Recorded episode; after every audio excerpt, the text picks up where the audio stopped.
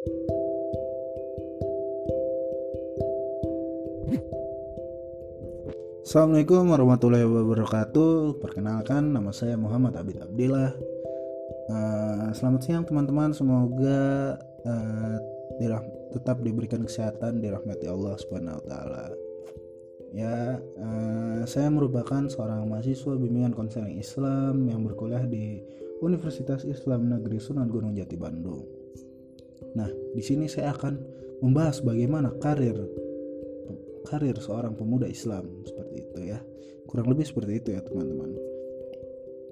Ya masa muda adalah sebuah kata yang identik dengan jiwa yang penuh semangat optimisme percaya diri penuh energi penuh impian dan cita-cita. Kalau kata Bang Roma ialah masa muda masa yang berapi-api. Seperti itu ya teman-teman kurang lebih oke? Okay? lalu uh, lanjut ke pembahasan Pemuda di setiap zaman dan ruang merupakan ujung tombak yang memiliki peran dan andil besar dalam peradaban, khususnya peradaban Islam. Pemuda ini merupakan suatu bibit unggul yang sangat penting. Maju atau tidaknya suatu peradaban adalah karena pemudanya itu sendiri. Ya, seperti itu. Kita ambil contoh dari zaman dahulu ketika ada seorang Usama bin Zaid yang pada usia 18 tahun sudah menjadi panglima perang terhadap Romawi. Lalu ada Umar bin Abdul Aziz pada usia 22 tahun sudah menjadi gubernur Madinah. Lalu ada Imam Syafi'i usia 15 tahun sudah menjadi seorang mufti. Dan ada Muhammad Al-Fatih yang pada 22 tahun yang sangat fenomenal ini menjadi sultan. Bahkan setelah 2 tahun ia menjabat sebagai sultan, dia sudah dapat menaklukkan Konstantinopel maka dari itu peran pemuda ini sangatlah penting. Uh, bagaimana para pemuda ini dapat membuat suatu bangsa itu maju atau membuat sebuah bangsa itu mundur itu merupakan uh, pengaruh daripada kondisi pemuda-pemuda di bangsa tersebut. Jika diibaratkan pemuda itu bagaikan generator, generator itu adalah sesuatu yang memiliki medan magnet agar bisa bergerak kencang, mampu menggerakkan segala roda mesin dan sebagainya. Nah, seperti itulah bagaimana pemuda ada di suatu negara. Mereka bagaikan suatu generator menggerakkan berbagai aspek menjadi penggerak di segala situasi dan kondisi agar terciptanya suatu negara yang kondusif dan segala uh, segala aspek itu dapat bergerak sesuai alurnya karena itulah yang menentukan geraknya suatu bidang di negara itu merupakan seorang pemuda seperti itu ya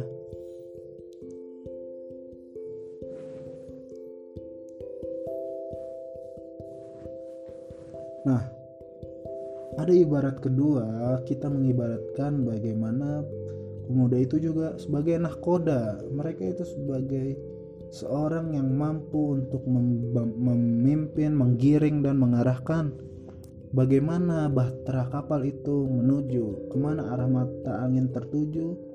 Di situlah ia yang mampu mengarahkan mengarahkan uh, arah dari kapal tersebut agar mencapai suatu tujuan. Seperti itu. Begitulah kita ibaratkan bagaimana negeri itu bagaikan kapalnya dan pemuda itu adalah suatu seorang nahkodanya. Nahkoda maaf sorry sorry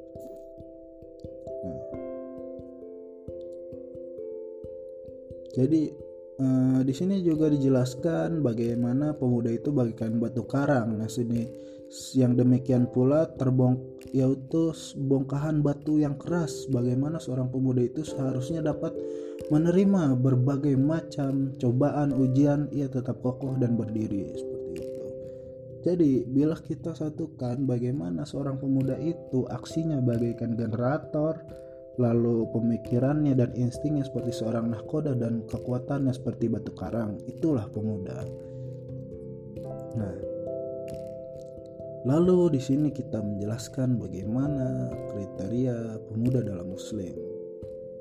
Nah, di sini saya akan mengambil kriteria yang pemuda dalam Muslim berdasarkan eh, 10 10 kategori. Yang pertama adalah sahihul akidah, lalu yang kedua sahihul ibadah, lalu yang ketiga adalah matsinul khuluq, lalu ada qawiyul jismi, lalu ada mustakhaful fikr lalu ada mujhatun li nafsihi.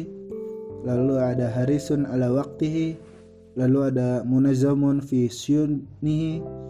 Lalu ada qadirun ala kasbi dan yang terakhir adalah nafiun li ghairihi. Nah kita akan membahas dari salimul akidah atau akidah yang lurus akidah yang baik bagaimana seorang pemuda muslim yang baik adalah harus memiliki akidah yang lurus dan akidah yang baik.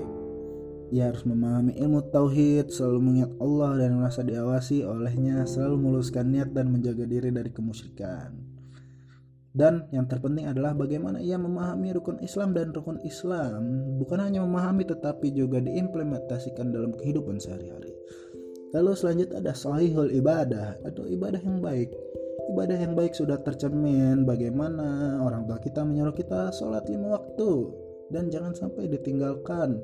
Lalu ketika sekarang seperti bulan Ramadan kita harus melaksanakan puasa secara full. Jangan seperti anak kecil yang jam 12 sudah buka sudah makan sudah nongkrong di warung seperti itu. Jangan seperti itu Lalu juga sohil ibadah tersebut bukan hanya ibadah sebagai sholat tapi kita juga harus mengamalkan ibadah seperti sholat sunnah, duha, tahajud lalu juga kita Eh, menghafalkan dan mengamalkan serta memahami apa itu Al-Quran.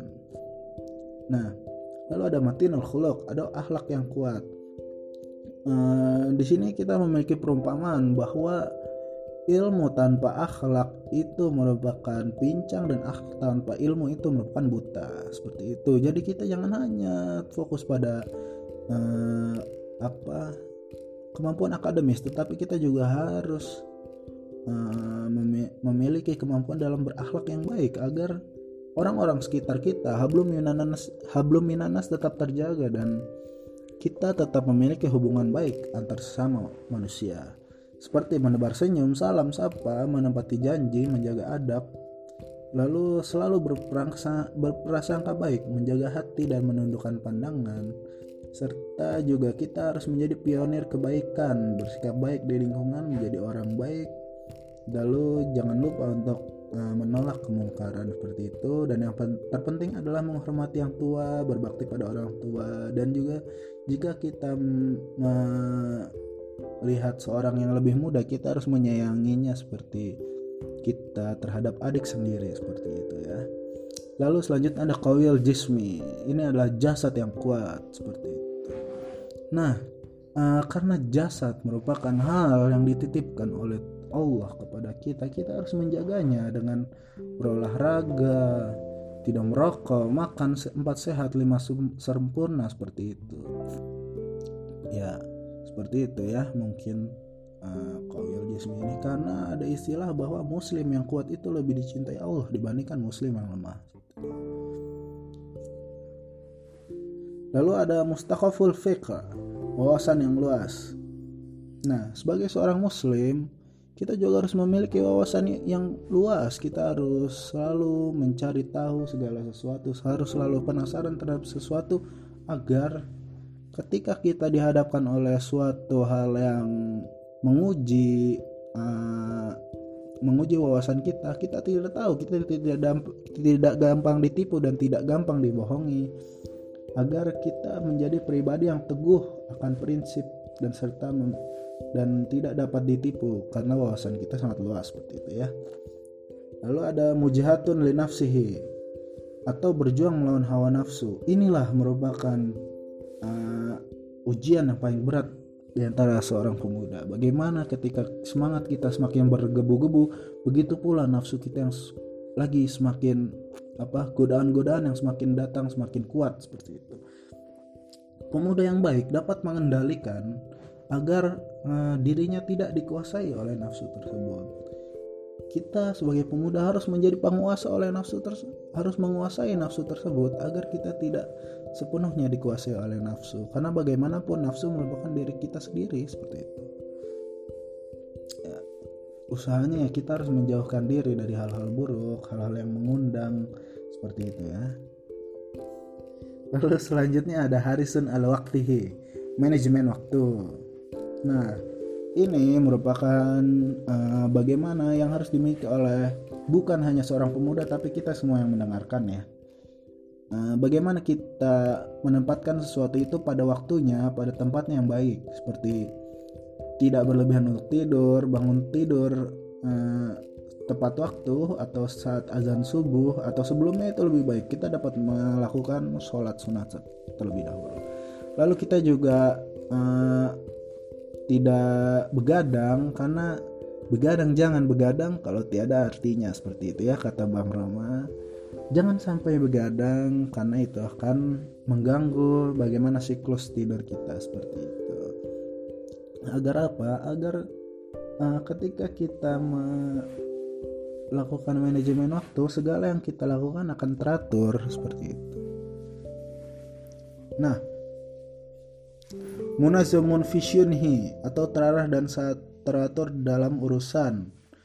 Nah, berusaha tepat waktu dalam segala hal dan menuliskan rencana aktivitas harian, disiplin dan sebagainya macamnya. Seperti itu ya. Jadi intinya kita harus uh, tepat waktu dan juga kita harus menepati segala janji yang telah kita buat baik kepada orang lain ataupun terhadap diri kita sendiri. Lalu selanjutnya ada qadirun ala kasbi yaitu untuk mempunyai kemampuan untuk berpenghasilan atau independen. Nah, seperti itu.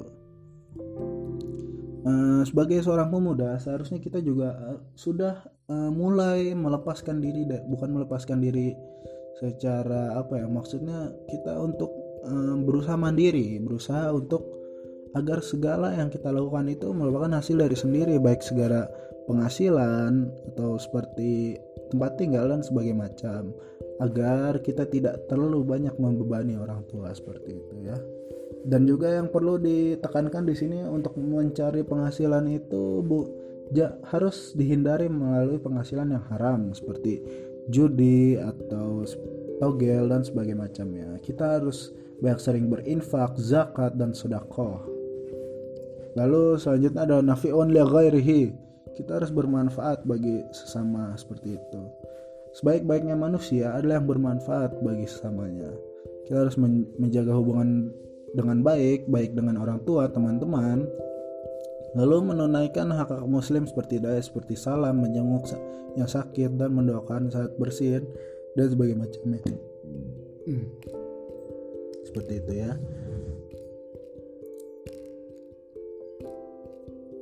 Nah, uh, mungkin tadi beberapa hal dari penjelasan saya. Uh, kurang lebihnya mohon maaf. Semoga teman-teman bisa mengambil manfaat dari hal-hal tersebut. Wabillahi taufiq wal hidayah. Wassalamualaikum warahmatullahi wabarakatuh